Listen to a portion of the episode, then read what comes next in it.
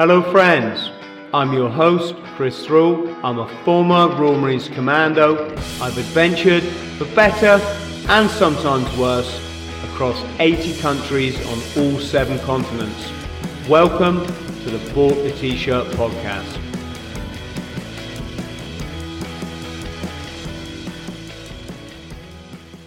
Kev, former Royal Marines Commando. How are you, my dear brother? I'm good, Chris. I'm good. How are you? I'm English Veteran of the Year. I hear you win. Oh, and look what I just happened to have here. yes, mate. It, it, Kevin, it amazing what bootnecks achieve for crying out loud. I mean, world records, rowing the bloody Atlantic in record time with one leg, yeah. writing books upon books upon books as best-selling authors, um, cracking off the old charity work, um, yeah. and inspiring people. And uh, oh, oh, oh, in, inspiring people. And you know that's what, you know I I never thought. I never thought when I ran that endurance course in February when we was breaking the ice on Peter's Pool that lo and behold, what is it, 25 years later, I'd be chatting to you, and um, you know, it all it all counts for something, doesn't it? It's crazy, mate. It's like another life again, isn't it? Let's be honest. I mean, I, I, what always amazes me, because uh, my younger brother's a bootneck as well, uh, was a bootneck. Oh, bad luck, bad luck. I know, and it's kind of like we were so young when we did it. You forget how young you are when you go and do that. So yeah. Yes. I tell you, want to know a funny thing? Go on. Uh, mate, I was fit. I'm fitter at 50. Well, I'm 53 now, but than I ever was in the Corps. And just to prove a point, was that the uh, uh, last year I took a team of uh, elite veterans, all of us, you know, getting on a bit. We went up to Achnacarry in Scotland. I've been, yeah, it's lovely, isn't it? We chucked on the old, you know, 33 pounds or whatever it is. And um, we cracked out the nine mile uh, speed march in an in an hour and a half from the Achnacarry train station to the castle where Churchill's commandos, you know, did their training to go behind enemy lines. Many of them knowing they weren't probably weren't going to come back, and um, I think I enjoyed it more. At, well, because you know you're going home after it. That's why. yes, I've been up there, mate. I've been up around Loch amazing place. Um, love it up there, up Spean Bridge. So, yeah, East Scotland, isn't it? A beautiful part of the world. Unbelievable, mate. Unbelievable. Yeah, and Scottish people. I never, I never got this in the Corps, Kev. Right? Because you know when you're in the Corps, it's jocks, sweaty socks, all all the piss taking, blah blah blah. But you're all kind of like a not a homogenous group, but you know what I mean. You're all on even Stevens, aren't you? I, yeah. I never realised till I ran the length of the country what bloody beautiful people Scottish people are. They are so so kind, you know, so I went, kind. I went through training with you know Aldo. Have you come across Aldo Kane? Yes, he's he's oh. mates with Ollie, isn't he? Yeah, he is lovely bloke, uh, and you know doing doing amazing. Again, another bootneck, another couple of bootnecks doing really well. So, yeah, yes. The, the jock, you know, the, the jock says, "Look, check me out." The so you know, the Scottish guys are just they're different, aren't they? Yes, it, it's it's like I say. I I think one of the nice things about having seen a few years of life is you you get to appreciate the finer things and the simple things that would have just passed you by you know pass you by when you were younger and you get to appreciate people absolutely mate yeah so my gosh Royal Air Force to Royal Marines Commando. How how did that all come about? I um I was in the Air Cadets as, as a as a young lad, and I didn't I didn't really enjoy school. I didn't really go to school very very much the last couple of years. I had a great I had a great education up to the last two years, and then just all went to ratchet. And late eighties, um, I realised you know, only again like you know you get older, you realise more. I ended up going on to do a degree and it was only in 2016 in education. And as I look back at that time that we were at school, the 80s was rough. The teachers were getting battered by the government. and uh, battered by us. So nobody cared if we went to schools. The last couple of years, I skived off most of it. Uh, but I was in the air cadets. I love the cadets. I did. That was where I got my discipline. Uh, that was where I was rewarded for effort. And uh, I wanted to go in the Air Force, and I ended up joining as um, an aircraft technician. So I worked on Harriers, and I worked on Pumas and Chinooks. Did you get to fly those little planes when you were a cadet? Yeah, yeah. I did gliding. Here's the funny thing as well. I actually soloed a glider before I passed my car test. so like I did eight hours worth of gliding up at RAF Syerston. And then one day I'd done it because it was a tandem, like side by side, the old venture. And I'd done I'd done this lap with this uh, pilot, and he jumps out. He goes, "Oh no, no, leave your kit on." He goes, "You're ready." That's how you know what I mean. So I sat there, went through because he had an engine on, went through all the engine checks, and you know, turn the engine on, off a go, lift it up, and you do a lap. So bang a right hander in, you're still climbing, bang another right hander in, and then you're looking down on on the uh, on the downwind leg, and I'm looking down at the runway where I've got to land. I'm like, fucking hell, I'm on my own. You know what I mean? 17 years old. And uh, yeah, I ended, I landed it. Obviously, everything was all right. But what an experience! So the cadets was amazing. Just I went, I went loads of places. Germany when I was 14. I went to Gibraltar when I was 17, and then I joined up when I was 18. I joined the RAF. So yeah, that was what I wanted. But uh, yeah, changed my mind after a bit. I got bored. I flew solo after I think 11 hours of lessons, right? Yeah. And the instructor says to you, right, plane's yours, off you go. And I'm flying, I'm up there in the sky on my own, thinking, oh my God, why did they trust me with a whole aircraft? And now I've got to get this thing down on my... and yeah. I tell you what I was thinking, Kev, right, was when I learned to drive, like I couldn't drive on my own until I'd had like about 35 hours of bloody lessons. Really? I, I did seven hours. That was it. But I I worked in a garage on a YTS before I joined up and we used to borrow cars. Um, well, that was the 80s, wasn't it? we used to borrow cars. So I got pretty good at driving before I had any lessons. Yes. Yeah, I was up there thinking, my God, they've trusted me with a whole aircraft and I've just done like 11, 11 hours training. I think I, I think I smashed it down a bit, but yeah, yes. So, um, what's it like then giving up the RAF Scran for uh, that, of, that of Her Majesty's Royal Navy? You know, uh, funny mate, funny you should say that because I'd never had sweet corn until I joined the RAF, and then I don't think we ever had sweet corn in the galley. Uh, the food was wicked. Yeah, you know, you get up in the morning and nip over for breakfast and just point at what you wanted them to make your omelette out of. Um, top mate. And then when you got to the Corps, you know, racing to Dutches in the evenings to fill yourself up even more, aren't you? But yeah, quite a big difference. But it's all changed. Life. It's all changed now, Kev. Because like, if I'm going to big someone up, right, I'm going to big up Royal Navy chefs and Royal Marine chefs because they are bloody the best at what they do. I don't think it was that bad, to be fair. No, no, they were great.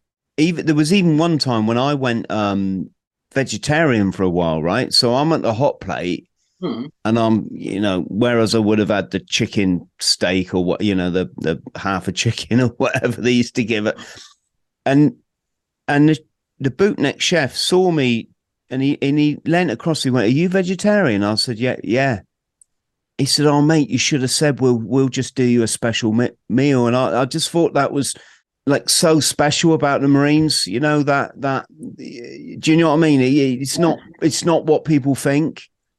No, it's definitely not what people think. Definitely not. I mean, I think it's the same in every walk of life, though. You know, you get your good guys, your bad guys, but you know, you you did you did get looked after, didn't you? You did get looked after in in terms of food. I never I mean, we had nine o'clockers in training. I don't know if you guys did. My our kid, he always says to me, "Yeah, you like nine o'clockers." So we'd go in and have an extra meal. They did that for us, and um, but it was bulk, weren't it? Back then, you just eat like bulk. We weren't defined. You know, we weren't defined characters like they are now. We weren't chiseled back in the day because we just ate loads of scran.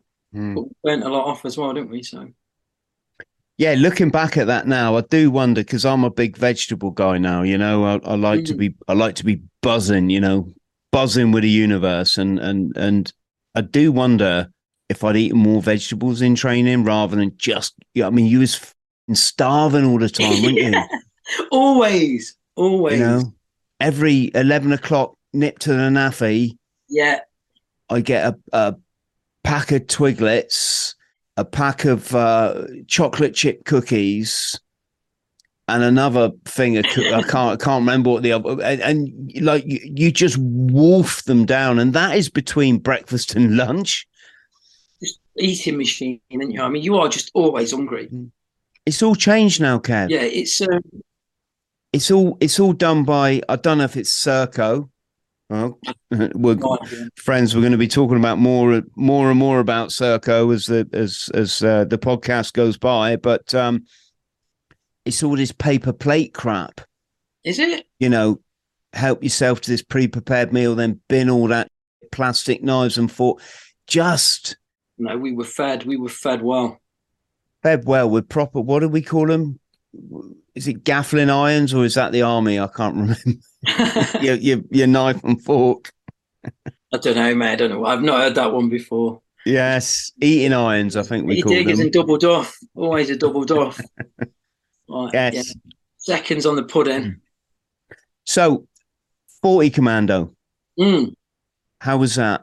40 commando for me i i um i left training i, I, I won the king's badge and and I, i'm pretty sure i injured i got injured in training because I, I, I smashed my knee quite bad but it wasn't you know i hadn't like snapped my leg in off um but there, and i'd gone to the sick bay and it and i spoke to one, one of the the um I'm just trying to think it was one of the navy medics. She she she had a feel around thought i broke my kneecap.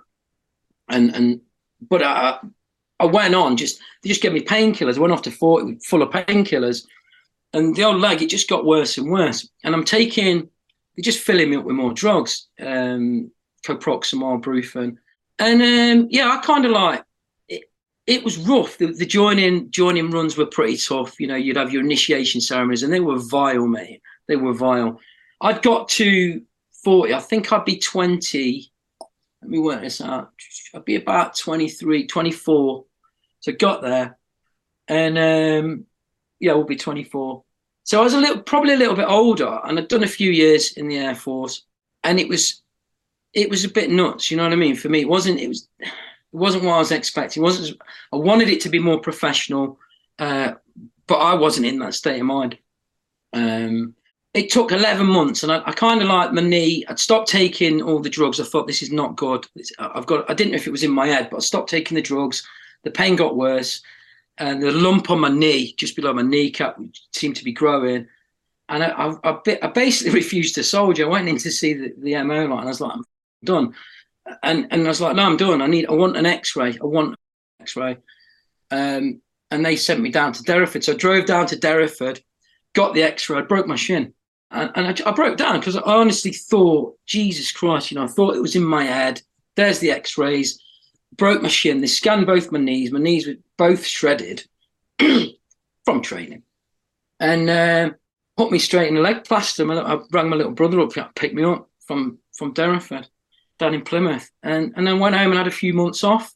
Um, and forty for me was just like, I mean, there were all. I don't. Did you go forty? No, mate. My acquaint with 40 is reading Mark Times books. yeah, yeah, Mark, Mark's, uh, Mark, Mark, Mark was um is, is, a good friend of mine. We've yeah. lost we've lost contact in recent times, but he wrote this kind of expose, didn't he? On the go, go was it Go Commando? He wrote. Yeah, he, he well he wrote three books, and I think the opening to Rocking Up at Forty is he says he's there as a sprog he goes to the heads in the morning, sort of. oh, the, the, the bathroom folks, and as he's sort of brushing his teeth, he says some guy rocks up at the the basin next to him, the sink next to him. He's dressed in suspenders. he's, he's got like a you know three day old stubble. and he's like spitting blood into the sink or something. I got to my grot, man. mate. Yeah, it was bonkers, man. It was bonkers. So I got to my grot, it's old spider grots. So they're they're the old, what do they call them, Nissen huts that were there from the war. So forty apparently was um, was where all the GIs went um, before the ship, you know, the, where the, the, the, dead GIs had gone, uh, like a morgue. Mm. So we got in these grots, and you know, you know, there's loads of stories of them being spooky and all that. But I got, I got given this, you know, as you pit. I opened up the locker, and there's like a cash bag. You know, them canvas cash bags in now. So take, I mean, I think they just got back from Belize. So take it out. There's a sawn off shotgun. I'm like, gee, that's wicked. So I stuffed that in my car. I mean, you know, you, you're young, ain't you? And when you say stuff like that nowadays, it sounds horrific. Like people are thinking, shit, the bed. But I chucked it in my car, took it home. So we had a few goes with this sawn off. And eventually someone turned around to me and goes, Kev, you'll get seven years if you get caught with that in your car. I'm like, oh, I'm only playing with it, you know, I'm only out shooting bits and bobs. So I ditched that. Uh, but 40 was nuts, mate. It was nuts. Mm. Uh, I didn't have a good time. I wasn't in my mind had been, you know, I had so much going on at that point in my life with the injury. I just, I hadn't, I hadn't got a stress management technique. So I was drinking a lot. And, um, and, and, uh, you know, as a result of uh, research, I, re- I found out that coproxamol had been banned because of all the side effects. Um, you know, making you feel weak, um, hallucinations, and and I was I was experiencing a fair bit, and I was I didn't talk to anyone about it because you didn't. I was, you know, I just thought I was going mad. So I thought it was a, was crazy. Yeah, well, I just got to ask you. Hang on, mate. I'm just googling. Uh, uh, sorry, I'm search engineing coproxamol because I'm not sure if it's the same as um, cocodamol. Um, I don't think it's got the same base. I don't. I didn't. God knows. God knows. Anyway, um, what I was going to ask is, when did you join Lympstone and when did you leave? Uh, I joined six seven nine troop, so that would have when was it? It was I think it was October ninety four. Ah, okay, that's quite a long time after me then. I just thought for a minute there I recognised you from training, but well, Phil, our Phil was in six oh seven. Yeah, I was five five eight. He passed out with six one five. He was, he was only sixteen when Phil, and I, I would never have made it at sixteen. Man, it was just a proper bit of skin. Yeah, mad, isn't it? The lads that join up so young. I, yeah, I was I was amazed, and you know, one of the reasons I did transfer is because we were writing to each other. Me and Phil. I was going through. I went through did the six weeks basic um, in the RAF. Then I went on to tech training. Uh, I got best recruited in my six weeks in the Air Force, and you know, after doing a number of years in the cadets and doing the Duke of Edinburgh, doing all that, it, it, it does really help.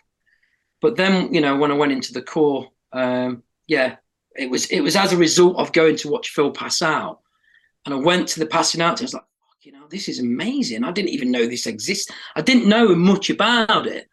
Our Phil had seen uh, a Royal Marine display team when he was younger, and that had spurred him in.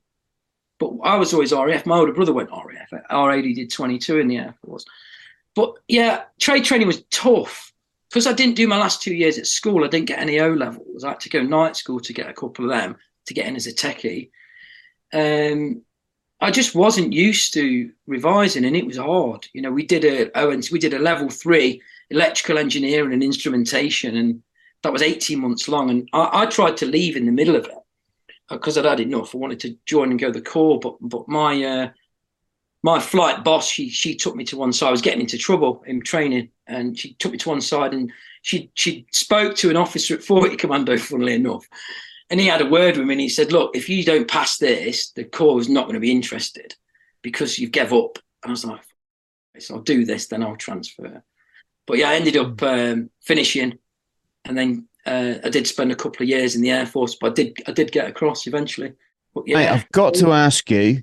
I'm fascinated by this kind of stuff. So we've had Major, Major Andy Shaw on the podcast. Um, lovely man, Andy. He's out there living in Ibiza now he was involved in a very um, infamous incident in the Falklands where it would, turned out to be a blue on blue.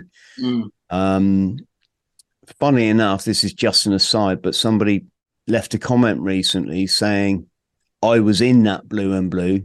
Um, so I said to him, "Get older, you know, you know, let's let's hear mm. the other side of the, the, or let's hear all sides of the story." But Andy, um, great great guy, he got the King's badge. Mm what what is it then, Kev? Because when I went through training, and I'm sure I speak for a lot of people, I was just happy to get through each day.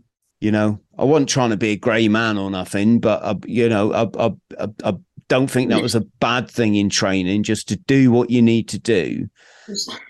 But I have massive respect for someone that can pull that little bit more out the bag and actually, I don't know what it is, you know, t- taking control, taking a bit more charge. Yeah, I mean, I um before I even went across, it says, Phil, I want to get the King's badge. He's like, you just want to concentrate getting through it, to be fair. But I was I was all bent on it. So from the kind of like from I trained my arse off while I was in the Air Force to literally prepare to go in the Marines and get the King's badge. At the time, I'd heard that you could fly as an NCO. So if you got the King's badge, you know, you, you might get advancement of rank and then you could get to fly uh, I had that in mind, and I thought SF. I thought, you know, this is this is this is kind of where I want to go. So I trained my ass off. It's literally you just you just like I, I sometimes I describe it as like being Forrest Gump. So I just like I'm just going to do what they say. You know, I'm just going to do everything that they say and then give it a bit more. Uh, and I guess having that past military experience, I knew the game. I knew that that I, it didn't hit me too hard when they were up in your face. You know what I mean? It kind I kind of have a little good giggle about it, and I did get a lot of bollockings, but it, you know they weren't, you know, they weren't detrimental to me being a good marine. You know, the the, the, the guys in the training team could see that I'd got uh, that they wanted me next to them. You know, I was a good soldier, but what is the king's badge? Well, when you get to unit, it's a magnet, mate. And that's not, that's rarely talked about. It is a massive magnet. And you just don't want to wear it. Yeah, because some guys didn't, wouldn't wear it. You could have it on your woolly pulley, couldn't you? Yeah. And and your blues. I think I think some of the lads would have it on their blues, but they wouldn't wear it like day to day because it was just. I got made to wear mine at forty. I mean, I was a right magnet. I'll never forget. The, we got a new troop boss in, so that you know, yo, got a young officer, and he was, I think he was about my age, and he got neat, and he deflected so much onto me, like ex crab fat king's match. What the is going on here? Do you know what I mean? Mm. And, and that that was meant to be my boss. I didn't, I couldn't find respect for many people at 40. There was some awesome lads, don't get me wrong, but there were some real heads. I mean, it's. I think we spoke we spoke about it earlier, didn't we? Before you hit the go button, I think and uh, and it, these are things that are not talked about. There's a lot of people in the military that have run away from abusive childhoods, and it pops out. It just pops out. I was fortunate, you know. I had a great, didn't have any cash growing up, but I had all the love I ever wanted and all the support. But you know, and I think this is why you see so many veterans struggling after because they've never resolved the trauma from childhood. It's huge, mate. I swear, it's such a big thing. Mm. Um, so that was that's an observation I've had in the last few years as to why why it was so crazy at 40 and, and why you know you just you just slipstreamed and got in. You just did you did i didn't follow the crowd. That's why i got a lot of shit. I would not go to i wouldn't well after my joining run i'm like I, how humiliating it is. Fair enough it, it, it, has its place in a tribe i get that. Uh, but i didn't it didn't mean i've got to join in so I, I sacked him off. I got a lot of shit for that. I ended up sleeping with my bayonet for a few weeks. But um, yeah, let's. Um, what's happening? Mate, you say that you are gobbing off and saying we're going to come and fill you in. You're not joining. I don't give a. F-. You know, and I, I literally slept with the bayonet for about a month. Like, like first one's having it, and that's I. That's I didn't really have have much choice in it. Mad world, mates. People don't get you know some of the things that go on in there.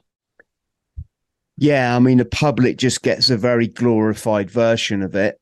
Veterans tend to remember a very far, you know, rose it up, don't we, mate? Yeah, you know, glorified version. But you did have some fucking nasty, you know, what's in there, didn't you? Big time, yeah. You know, and it might be the most popular guy in in a company. Yeah, he might have been popular. He might have been in the Falklands. He might have all it, but he could make life miserable. do you know what I'm going to do? Right, you know, well, I've wrote a book. You, you know, I've wrote a book. there's a little piece in here that I, will just quickly find it because I went AWOL when I was uh, down at Logs. I decided to give myself a bit of leave because uh, my girlfriend was pregnant, and the sergeant basically didn't. He said, "You're not anywhere, not married." So, so, so basically left. But there's a bit in here. I'll, I'll, I'll just read you a bit out. Yeah, mm.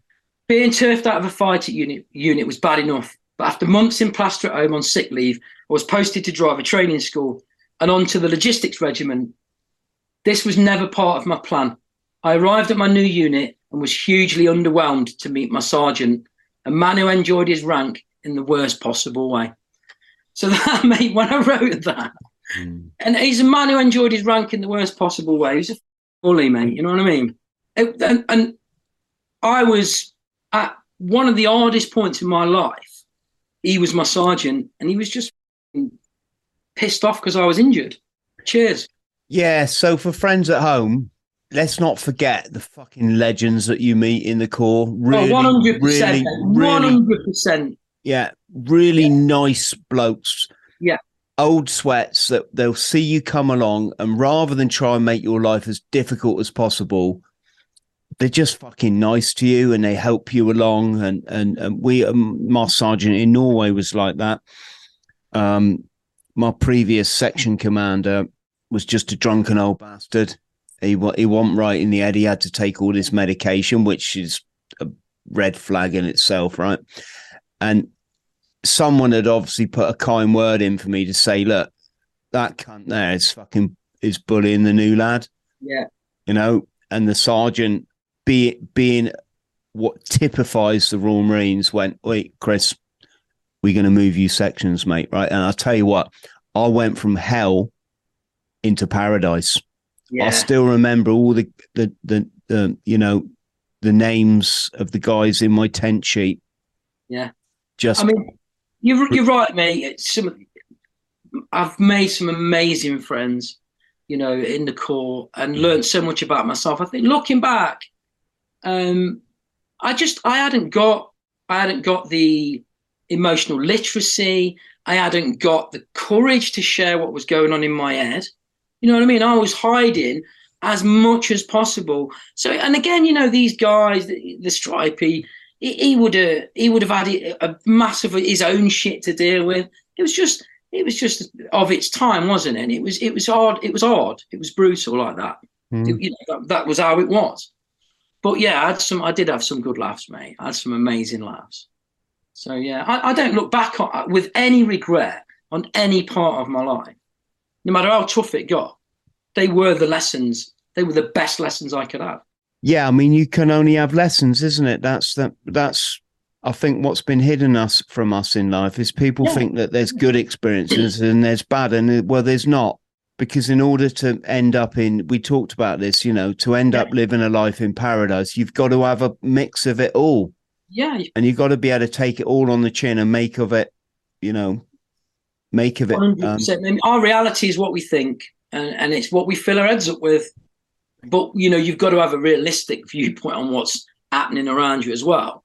But uh, practicing gratitude for me, um, learning Tai Chi was my way back. That that was my way back because I had, a, having left the Corps '98, scrambled around for about five yeah, be about four, four, five years. Ended up in a teaching role, weirdly enough. Um, and I got purpose back. I got meaning back, working with kids who've been kicked out of school. Um, I was good at it. Um, I cared, and uh, it, it, it made me realise that, you know, because these kids, a lot of the kids that get kicked out of school have had a tough life, and it made me realise that I'd had a good young, you know, I had a good upbringing. I just had a tough sort of like transition going into being a parent, um, that was hard. Coming out of a relationship, being injured, and, and you know, and leaving the Marines. But that that is literally where I learned to. Uh, I started to learn to be grateful, and I, I started to become self-aware. Hmm. That's mm. when I started to become self-aware when I started to teach. Hmm. And uh, just Kev, before we go on to that, just what did you go anywhere special in the Marines? Did you do any service? Did I did. I did. No, I did. I did. The, I did a twelve month tour out in Ireland before with the with the Air Force. Uh, just picking stuff up that got littered around the province, and that's pretty much it, really. What what but kind that, of stuff? The aircraft that had been shot, shot down that, and all broken down, stuff like that. Mm. So nothing too, nothing like not nothing like a serious contacts, anything like that, but an overwhelming sense of doom like permanently. But I had a good laugh. It was good fun riding around in choppers. Got shot at a couple of times, but didn't really see a lot. Or even landed and didn't know the chopper had been shot. You know, you didn't know it. I took one, um, so it weren't. You know, it wasn't. It wasn't heavy like like Afghan stuff. Hmm. But it was. Uh, I was young at the time. I was like 21, and it was. It was an interesting time. I enjoyed it. I enjoyed it. Uh, but later on, it kind of played on my head a little bit, working out what why I'd been there. And there's a few lads lost in an helicopter crash as well when I was out there. So that was it was interesting. Uh, you mentioned working with the the uh, let's just call them displaced youngsters. Yeah. Didn't you didn't you have a rocky period yourself? Was that like before or after? In, what in terms of education wise? No, or? in terms of oh, I mean, like you know. when I got that job, yeah, I was still I was still going through the mill a little bit, but what what I could do was compartmentalize and just go and work, and and I, I just put everything into work. I didn't. I wasn't sure. You know, my own life was rocky, relationship stuff. I was going through a lot. My partner at the time, she'd gone through a lot, and uh, you know, you don't know that when you're younger. You know, you're bumping heads, and it, it didn't work out. Um, but yeah, that I found that tough. But I threw myself into work because uh, that that was literally where I felt um, I felt like I had a sense of control over it. I guess because I was teaching, so I had to concentrate, and um, yeah, it was good. So, yeah. so I did ten years. I did ten years full time teaching in further education, and I was teaching. Uh, I started off teaching motor vehicle mechanics and electrical engineering, um, and then I did a lot of I did maths and English. I had to teach that as well. There's loads of stuff you had to do at FE. I did five units of personal social development with these kids, and then I ended up on the teacher training team and the quality audit team, and then I ended up teaching and lecturing at university as well.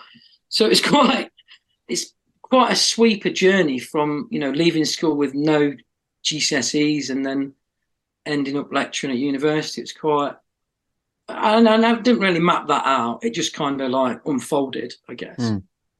I mean, I, I, it, it, said leaving the military tested you to your limits. In, in yeah. what, in what, in what respect? Emotionally, I hadn't got the tools to deal with being, you know, being, uh, becoming a father. When I, I wasn't, it wasn't in my plan to to have a baby, even though we'd been together a, a number of years at that point you know, a bit on and off. And, and I guess when you don't share your emotions, if you've not got the language, if it's just not done, then you, are not communicating, are you? So, you, you, know, you end up drifting apart. I was, I was still dealing with a lot. Um, injured, stress. In terms of stress management, I'd only ever trained, so so I didn't. You know, I ended up drinking a lot more, and I ended up taking drugs as well because they were there. You know, everyone. Had, uh, I hadn't done it. I, I, did a bit when I was before I joined up, mm. uh, but not a lot. And then when I was a soldier, it's like no, I was you know that was that was what I was doing. But then as I left, I ended up playing music, writing music, playing in bands. T- t- tell us about that. I mean, I'm I'm just trying to like make sense of your your your journey. Did so. I mean, did you experience homelessness? Did you battle addiction? No. Did you were you no. on the rave I don't scene? Think I was addicted. I don't think I was ever addicted to any drugs. I just uh, just took them recreationally, but I was doing a lot. No, oh, what is a lot? Um, uh, I was living talking to the wrong person. Me and me and Phil bought an house when we were both still in the Marines, and he'd moved. We'd uh, I'd bought him out, and he'd moved out, and and, and um, got on with his family and that. I was still in the house, so I was still sort of like single parenting it with the youngest. And um, yeah, it's complicated, isn't it? And I was just trying to make ends meet, basically. But I was in and out of work because I hadn't got any, you know, low self esteem. I didn't really like who I was. I hating myself, I think. So mm. it was just a case of masking everything. And when I when I had lit, then every other weekend, pure dad in it. When I didn't, party like it's 1990, whatever year it was. Uh, and then that, that was kind of my life was kind of, it, it was, I, I sort of segmented it off. And then when I got the teaching role, did it again. I was teaching. Uh, put a lot put a lot of time into the teaching. How was it then to be partying and and and teaching and you know doing stuff to make ends meet? What? Well, the te- well by the time I got the teaching job, that was you know that was financially that was when I started to get secure financially. But I did I was in and out of jobs for five years previous to that. Mm. Yeah, that that was the hardest bit because I was still um, I was still with my partner, uh, but but I was like taking jobs. I didn't I didn't know what I was doing. You know, I'd, I took a job working for a sound and light company, and I was getting like five about, five quid an hour and working ninety hours a week shop fitting, still living out of a bag and not not really earning a lot of money to run an house and have a child. And I was fucking hell, man. This if this is life, I, I don't fucking want it. Shit. And then um, I remember I got sacked from that job after about a year um, I was the first guy that he'd employed, and then he built the company up. And I was like doing admin as well as being out on jobs and running little jobs. And um, I remember it, I, I, got to work one day, and there's a sheet with all the lads. There's, there's, about another ten lads that we took on in the year. And I looked, and, and he'd left it on the desk that we shared, and it got everyone's price, and everyone was earning different money. And I'm like, what the fuck? So I photocopied it and gave everyone a copy, pinned it on. like, this ain't fucking right I got sacked from that by recorded delivery. That was that coming one Christmas. So yeah, it's um, it was it was just manic, mate, up and down, just trying to keep jobs. So I, I eventually ended up contracting on electrical contracting for a bit with a mate of mine. So, uh, what we're saying is, do you think the military doesn't really prepare you to go into Civvy Street? Is is, is that a... Eh, you've got to ask yourself how much of it is their responsibility, haven't you? Really, I think they they back in the day. I don't know what they do now, so I can't I can't make an honest comment on what occurs now. It's been a long time, uh, so I don't know what. For me, I could have done with I don't know what I could I could have done with some some social support. You know what I mean? it would it would have been obvious now that I would have been extremely unhappy. Uh, you know, when I was bouncing around in the Corps. But what can they do, Chris? If you if you like we spoke earlier, if you've got childhood trauma that you just can't crack, you know, you you're not in a place. Your level of self awareness or is is not the point where, or you might not want to delve into it. You know, that anger that you can't you can't quite put your finger on. If you can't deal with that, if you can't find inner peace, then how can the military help you anyway? I don't. I'm not sure. I'm not sure, mate. Yeah. So, Kev, sorry. Um. Yeah, I'm just trying to uh, build up the picture. You, you, I think you sound a bit like myself, right? The reason I joined the Marines, I was actually on an electrician's course before them, right? I, I'd, I'd done a year of being a Sparky and um, uh, no disrespect to Sparkies out there. I have massive, massive respect for everybody that finds their way in life. Anyone that does a trade, learns a skill, and actually just gets out and puts good into community. For me, Kev, I found it like the my mentor on this Sparky course was just a bit of a dick. Right, he used to get in the car in the morning, and he go, he'd like look around, check his missus wasn't watching, then he'd get a ciggy out and, and he, he used to smoke them like this. And I fucking hated him. he used to talk talk down to me in that way that people did back yeah. then, you know, that like make yeah. you really feel like you're shit. And I felt shit. You know, yeah. I left school, I'd done about 12 fucking O levels or something, and I passed two. Right. This is uh, um and and I've, I've, I've, liked a bit the old technology. So I got my O level, uh, one O level in control technology, one in design. So I'd like an interest. You know, I like I like fucking around with stuff, right? So I'm doing that course, and I'm crawling through these attics and lofts full of all that fiberglass insulation, and it's going down your back. I got this guy going, yeah, yeah, yeah, and then I got enlightened as to the Royal Marines I actually got bet. I was uh, I, became homeless. I was living in a Renault 12, right in a in a, a, a shop car park. And my mate come up one day and uh, he went, I've just joined the Royal Marines. I've been on this three day course, right? It was fucking mega. You won't believe it. They made us do this. We had to do the endurance course. And then, like, uh, uh, you're this screaming at us. And there was this other dude on the course, and he was really cool. He was a Welsh rugby player. John, hello, if you're watching. And he, he, he, made everything look easy. And, you know, and, and they called us into the room at the end, and there was like 15 of us, two of us, Pat. And, and I was like, and he went, of course you couldn't do it.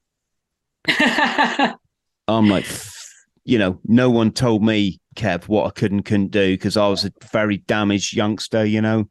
I was very uh been I've been yeah, I was fucking homeless for the second time. This is at 17. Homeless for the first time at 15 in my school uniform.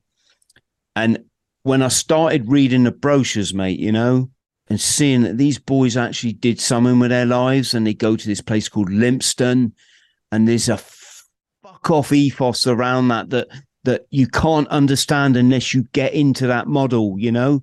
You can't understand it. I thought, do you know what? I think I can do this. I can do 50 push-ups. Yeah, I can do that. I, I can, I, I did, I could do 30 pull-ups and they only wanted you to do six. The swimming, I was a bit, yeah, I think I can, I think I can squeeze through that, right? And that was the thing. So I joined to give myself direction because it gave me 250 quid a week, which was a lot of money back then. Mm.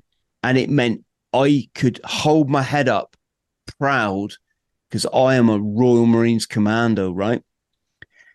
The moment I left, and folks, my my book's up there, Eating Smoke, if you want to learn, learn learn more. But I left because I had this this quote unquote million dollar business in Hong Kong.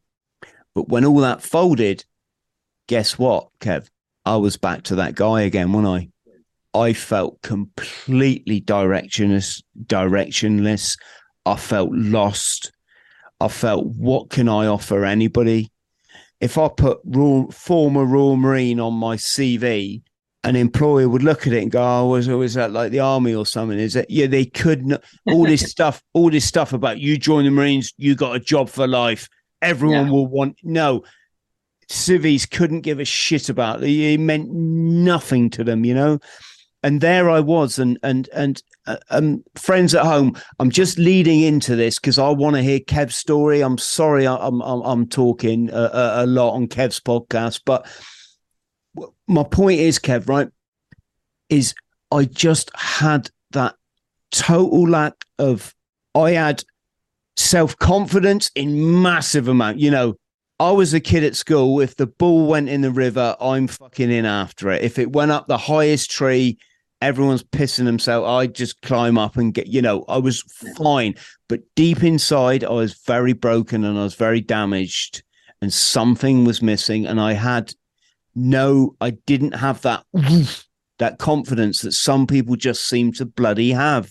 And it ended up with me in Hong Kong, chronically mentally unwell, addicted to crystal meth. Uh, my, my brain was frazzled. Um, I, I was, I literally was that guy when you walk down the street that other people cross the road to avoid. Like I was that guy, you know, and and it it it took and, and I and and that wasn't even the rock bottom. I come back to the UK and then finally my life had descended into such utter sadness and shit and chaos and depravity. You know, my house was just just a fucking pigsty, right? And I had like nervous breakdown, I think number three, mate. And I just lay there shivering on the floor because I couldn't afford to put the heating on. Couldn't get any more gear. I'd no, I'd spent all my money. Couldn't get any food because I'd spent all my money on the. And as I cried my fucking eyes out, it fucking hit me. It suddenly hit me that I'd done that to myself. I could blame upbringing. I could blame parents. I could blame society. Don't understand people. Like I could, may uh, I wouldn't blame the military. I had no sort of real reason to, but you know. And it hit me in that moment. Hang on, Chris. If you don't start taking charge of you and appreciating that you're still alive, mate, when some of your buddies have been killed in horrible, horrible they can't live now. They can't wake up and smile at the morning sun like you can, mate. So fucking crack on. And Kev, from that moment, mate, I never look back. That is my life now. That is what you see on YouTube. That's what you see when you, you know, when I do public speaking. It was that moment. There was that moment in my life where I realized stop feeling like a secondhand citizen, take charge of it yourself, get out there and fucking smash it, you know? And little by little, literally little by little, when my attitude changed, things changed and things started to come to me and they started to come to me. And I realized that actually I've got a whole lot in my life I can I can make a lot of you know that I didn't think you know I can walk on fire right? I can firewalk uh, I've been a Royal Marines commando. Um, I've traveled a lot you know there's a lot of stuff that is really easier for us to go ah well, that's nothing da, da, da, da. and but to get back to your point and and and I really hope this helps people out there, helps veterans out there. Is mate, I know what it's like to feel that. Is it discombobulation? Like we don't, we massive don't. disconnection. Yes, yeah, massive disconnection from like you, being a human, isn't it? And for me, it was I lost my identity. I didn't, I don't, I didn't quite know what was missing. I don't think, but it's love and belonging, Chris. It was, it was hmm. that feeling. I think with being in that pack, being in the Corps, and feeling having that solid identity and knowing that you're part of something bigger, surfing. When I come home, I, I couldn't, you know, my injury, I, I, didn't, I couldn't train for six years. It was still, my knee was still fucked. It took forever to fix. Every time I went out to train, it, it started hurting and, you know, it's painful. I just thought, you know, I, I was left. I, they said we could operate on it, but you might never walk again. I mean, it was to leave with that in my head that's when I started. I mean, I, I, was writing, I was playing guitar before I left the Marines. I needed to do something. I've been creative. I was writing poetry, writing songs, got in the bands, ended up taking drugs, uh, and just trying to keep my life together, really. And, and just bobbling along. It's it's hard to.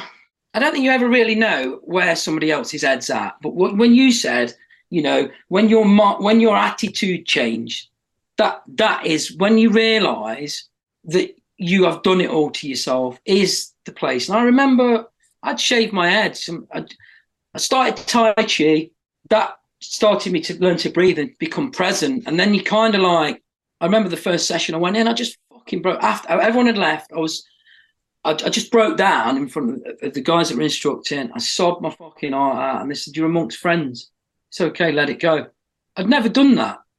I'd never let it go, and they were, and then I kind of picked myself up from that, learned to breathe, practicing meditation as much as I could.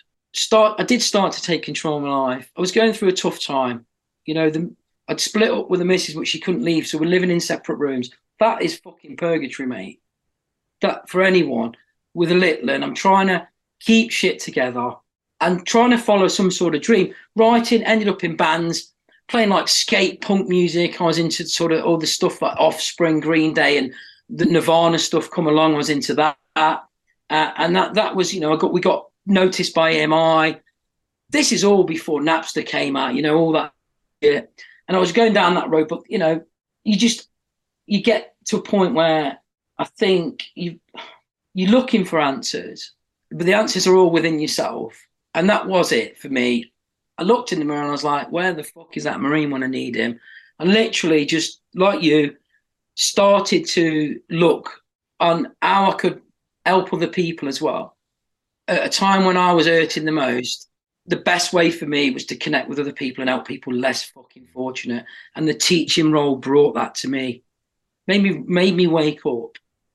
It made me wake up. And and that's hmm. you know, that was kind of how did you Kev, how did you land the teaching role? Was this the university one or it, it was no, no, I was I'd got a level three in electrical engineering, and a level two in motor vehicle from a YTS.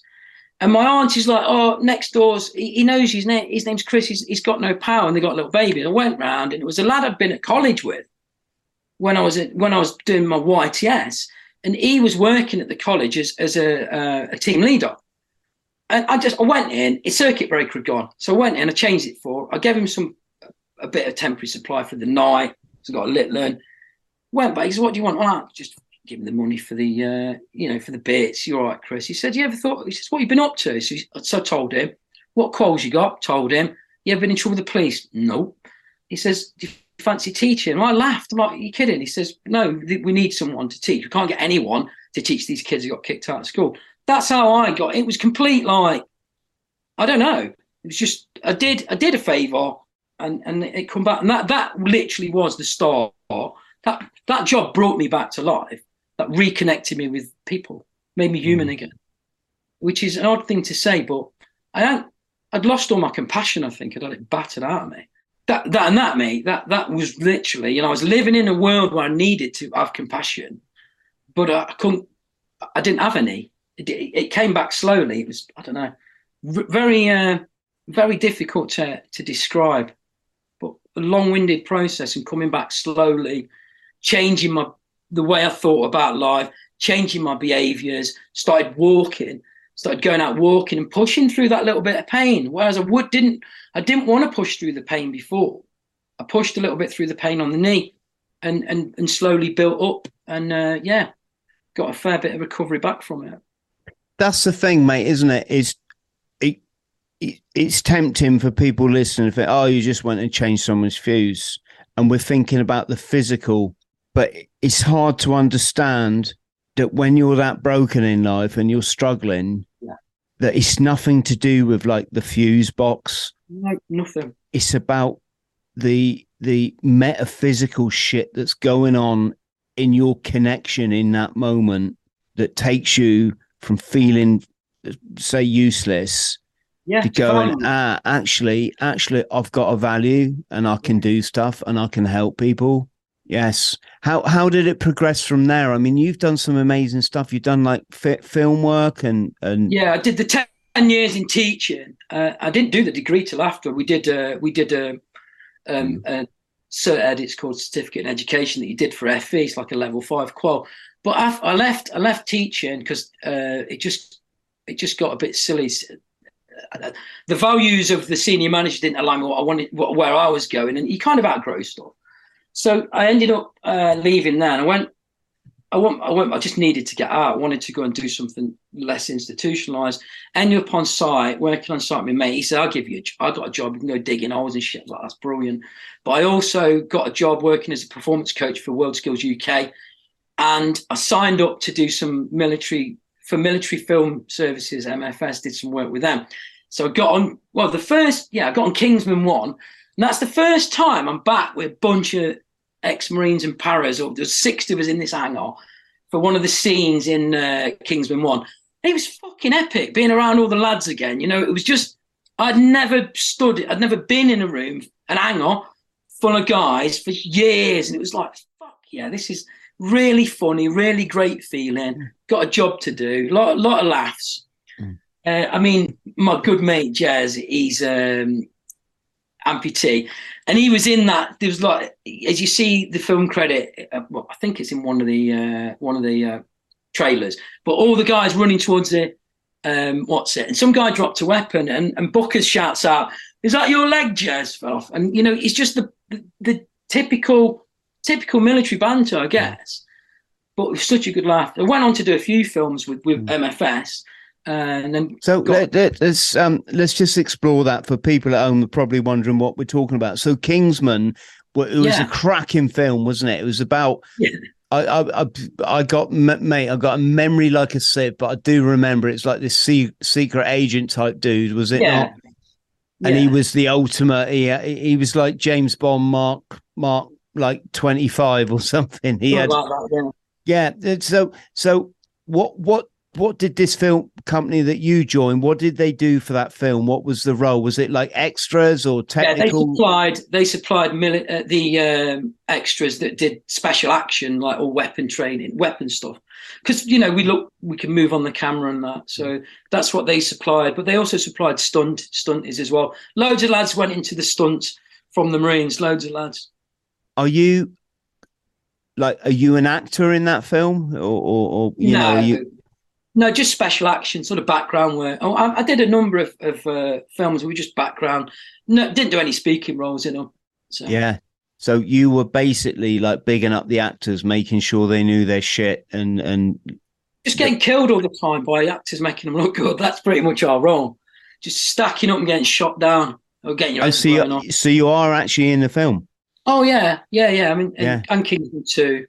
Did that? Dude, you got uh, you got to remember, people out there won't know like what what we're talking about, and and I'm just trying to build a picture of, of how does a bootneck get involved in the film Kingsman. Which okay, so I signed up to a, an agency where you put your military experience on, you put some photos on, and then that agency, when there was a film come up, they'd, they'd put a stack of you on it, and then casting had looked through who they like the look of, who could do the job.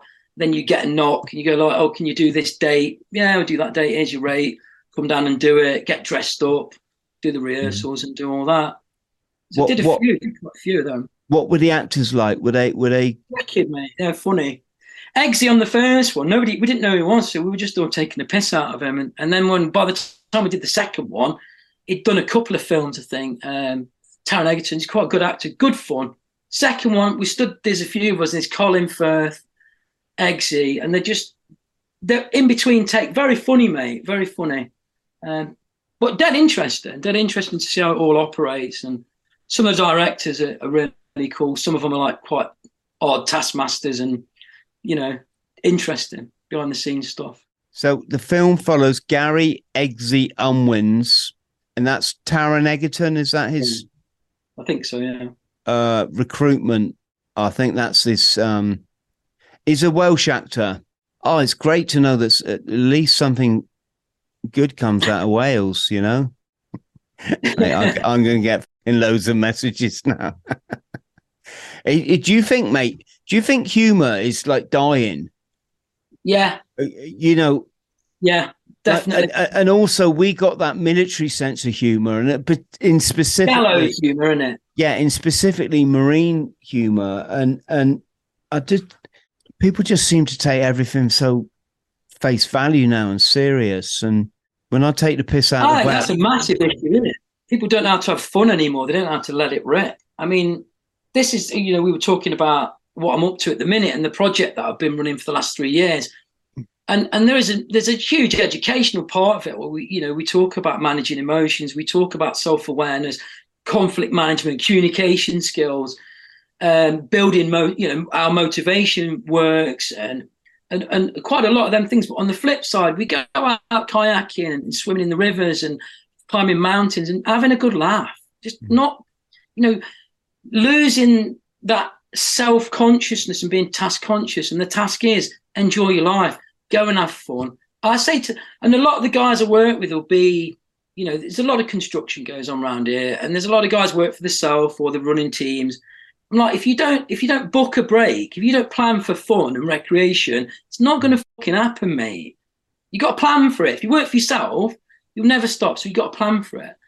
And that, that for me is like, yeah, you know, what, what, what, what's wrong with going out and having a, a good laugh on the river kayaking with a bunch of guys? That's what I was missing, mate, when I left the Corps. That's what I was missing. Someone to come and take the piss out of me. That's what needed. but yeah, it's that love and belonging, mate, that identity crisis that I had, that transition into all the new emotions. I'd never been a dad, I'd never been injured, I'd never been fighting for work, I'd never been having to prove myself time and time again to get it shit job after shit job. It's really difficult.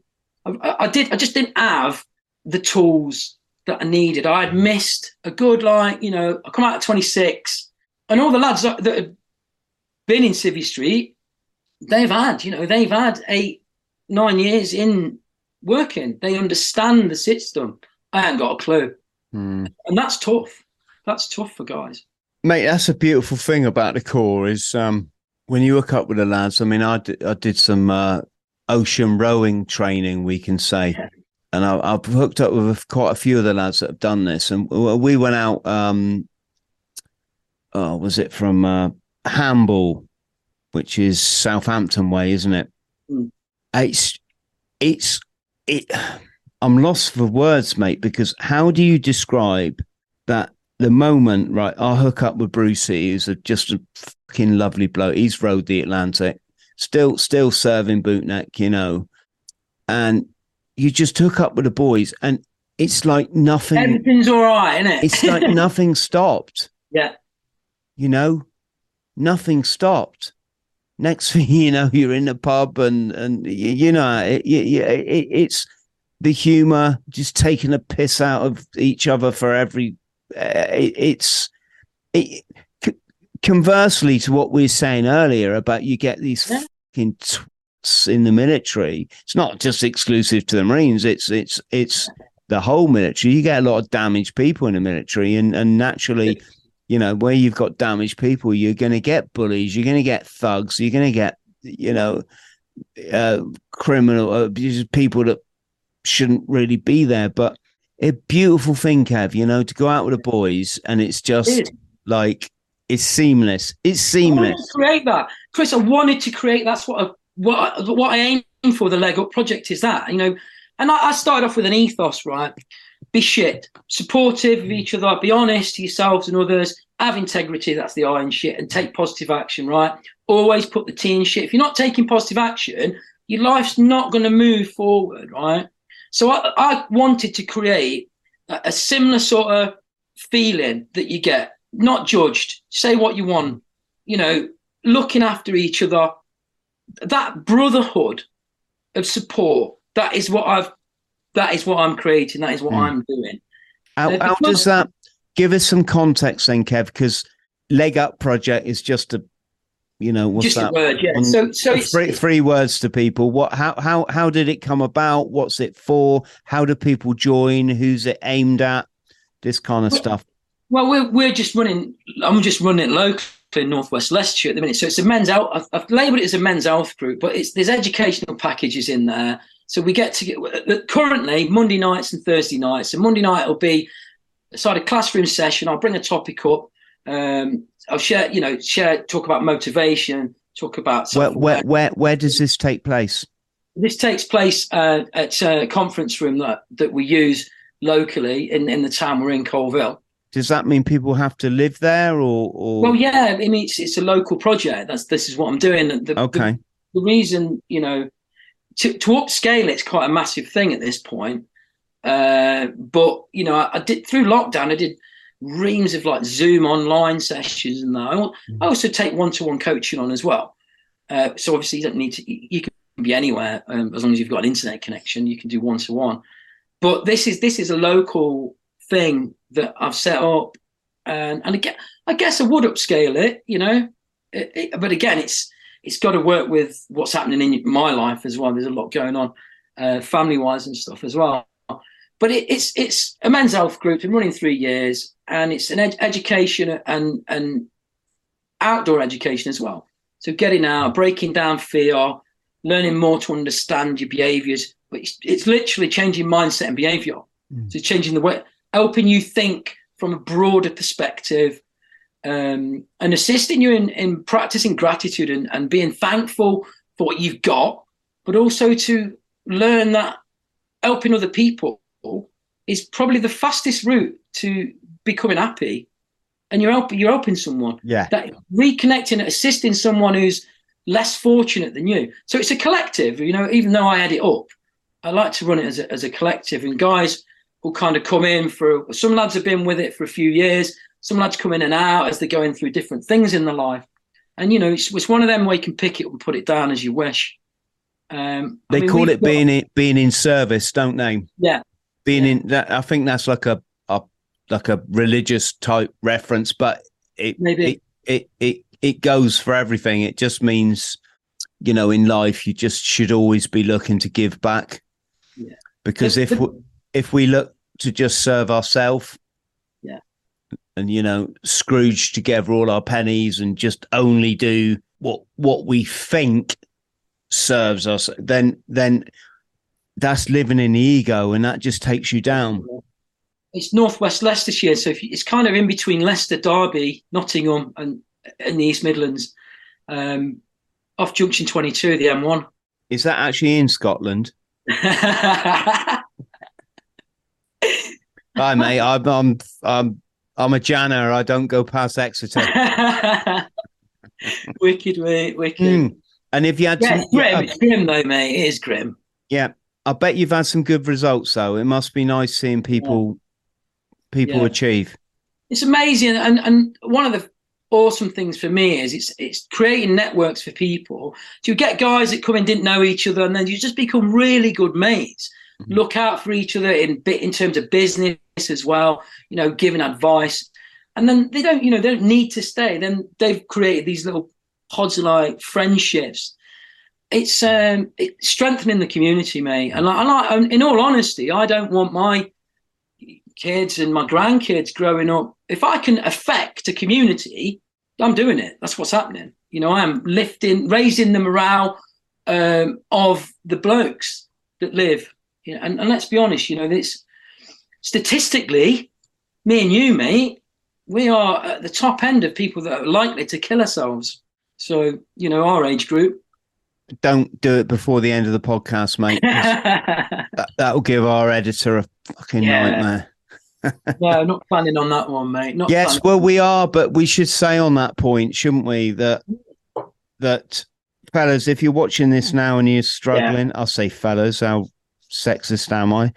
Fellas and fellasses, you know, it literally is just a tweak. When when you're in the doldrums, in the dark, it just you think the world is against you. You think there's no, and it's just fucking nonsense. It really is, you know.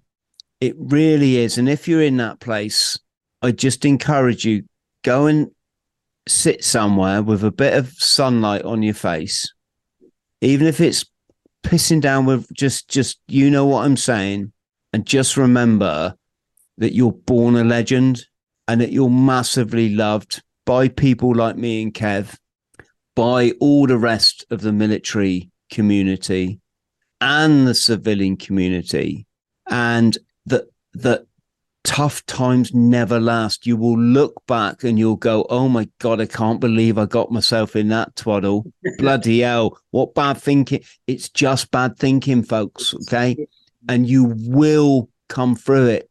You absolutely will. There's nothing worth taking yourself out of the game. That is silly. That is a momentary, silly act. It's just, but but we understand it, Kev, don't we? We understand it. You know? mate. Yeah, when it, when you're down, mate, this it's fucking hell. When it gets dark, it gets dark, doesn't Mm-hmm. it? But it passes. Yes. It passes. So we're going to put a link for the Leg Up project below the podcast. Kev, tell us about your your your book and how was that journey been?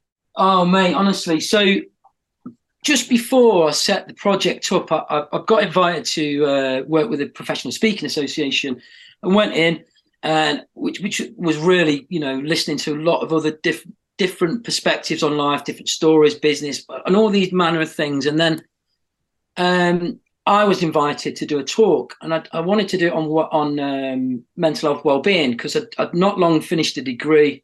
I finished a degree in 2016 in education, but I'd gone into well-being, motivation, managing behaviours, that sort of stuff.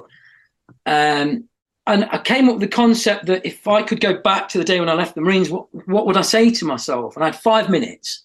So uh, I weren't allowed to do PowerPoints and all that. So I'd created, I, I wrote, I wrote a bit about what I felt that I went through uh, in terms of survival, what I called survival mode, which is a term that gets used a lot now. Back then, I hadn't really heard it much, but I wrote that down. And then learning to flourish uh, was literally living your best life. So a, a sweep between the two, uh, and a talk about five minutes of what would I say to myself. I create what I created. I ended up creating like a little crib card, and that that's what I, I started. I used that. So we had on survival mode: fight, flight, freeze, flood, form, fatigue. And I flipped it over, and as I look back, I thought, what were the most important things that I learned? And I made it into like a immediate action drill card. So got three main areas: be harder to kill, be easier to love, always fill your glass, and and broke that down again. That is Hmm. why I started the leg up, and the book is based upon that talk that I wrote um, at the start of 2019. So that it's it's to be able to share. I mean, I've used I use a lot of the stuff in there uh, throughout the sessions with the leg up, and and everyone was like, I initially wanted to write it as a, a sort of um, course manual, but then I expanded it into sharing a little bit about why I had gone through, you know, a bit about fight, flight, freeze, flooding, like emotionally flooded, fawning where you're submitting, uh, you're giving up almost, and then fatigue is where you're just burn out. So I kind of wrote around them bits, talked a bit about them, and then expanded into the uh, learning to flourish. Let breathing properly, drinking more water, eating well, sleeping well, fears, developing your emotional intelligence, focusing on improving the moment, practicing gratitude, joy, considering how to give, you know, like service, um, you know, voluntary work, and then considering your intentions and talking to people properly, using empathy to assert yourself. You know what I mean? And all this kind of led into when I, because I, I, do a fair bit of work, still teaching teachers how to deal with conflict and stuff. Mm. But that that is literally what the book expanded into. Um, so I didn't set out to write as much about my journey, but it, it as it, it, it kind of got wound in from chatting to lads uh, and, and running the project and what people were asking me I kept getting asked questions, and you know things kept cropping up. So mm. I put it in a book so I can share it, uh, and um, people can just you know see that everyone goes through shit. We just go through it at different times, and I think having empathy, being a bit kinder to people, we wouldn't we wouldn't have to take a lot from everyone for the world to be a much nicer place, would it? So I'm just trying to share. Let's be a bit kinder. Let's be a bit more understanding. Kev, you nailed it, brother. And I'm really proud of you as a fellow Royal Marines commando to be putting this stuff out there. You know, it, it's it really is special.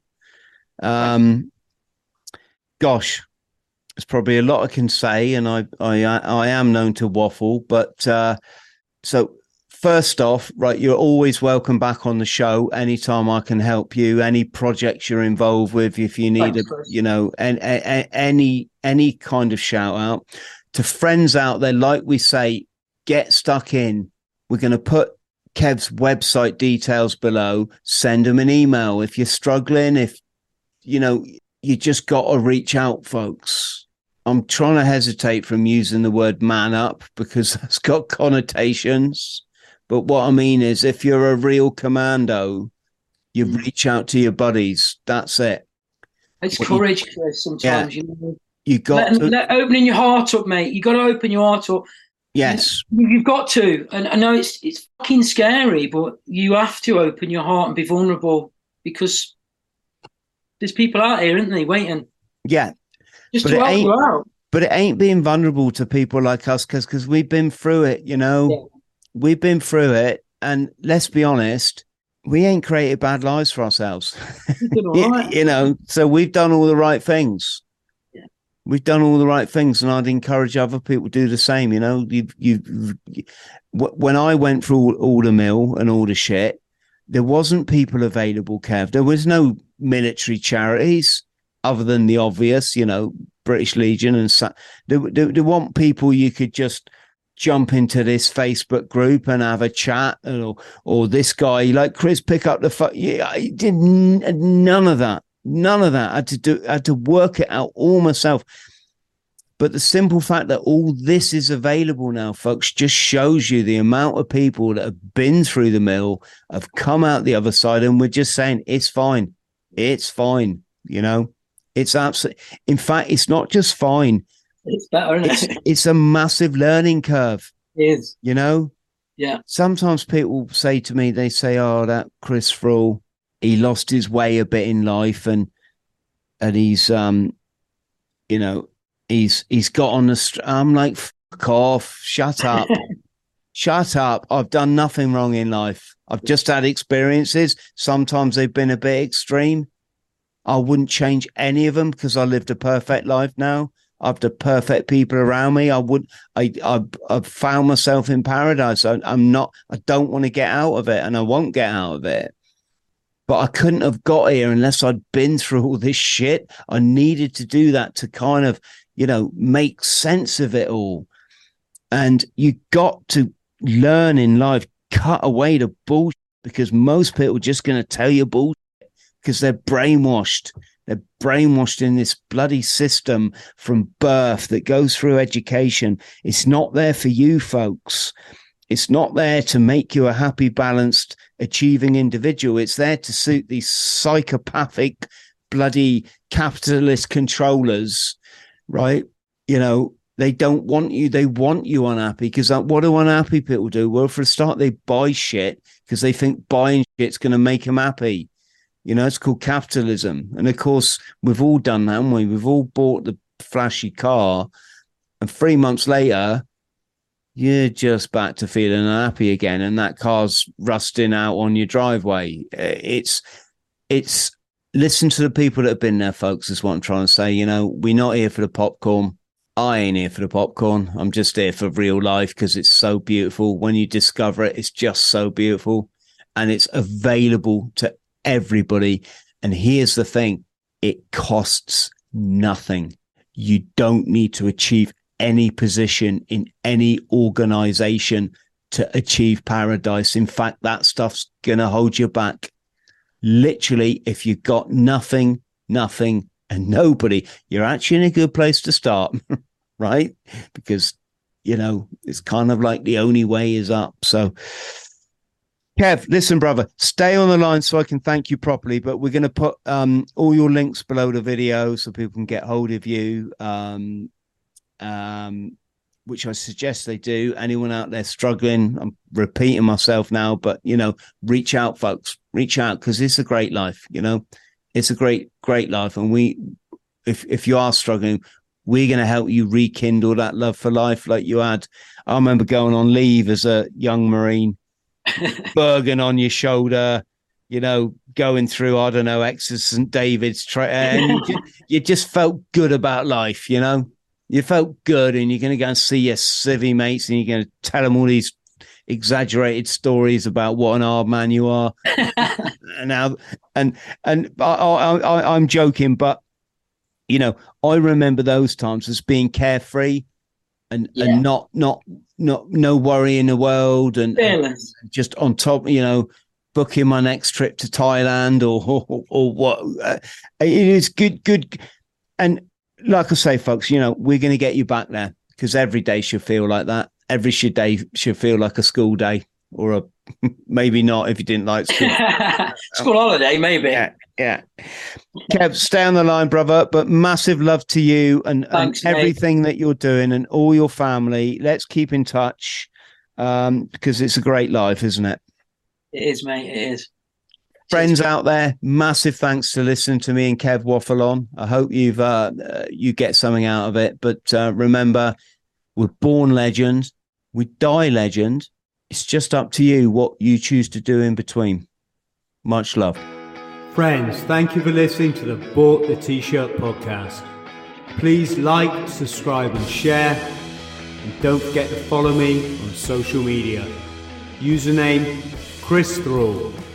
Instagram Chris.Thrall. Thank you.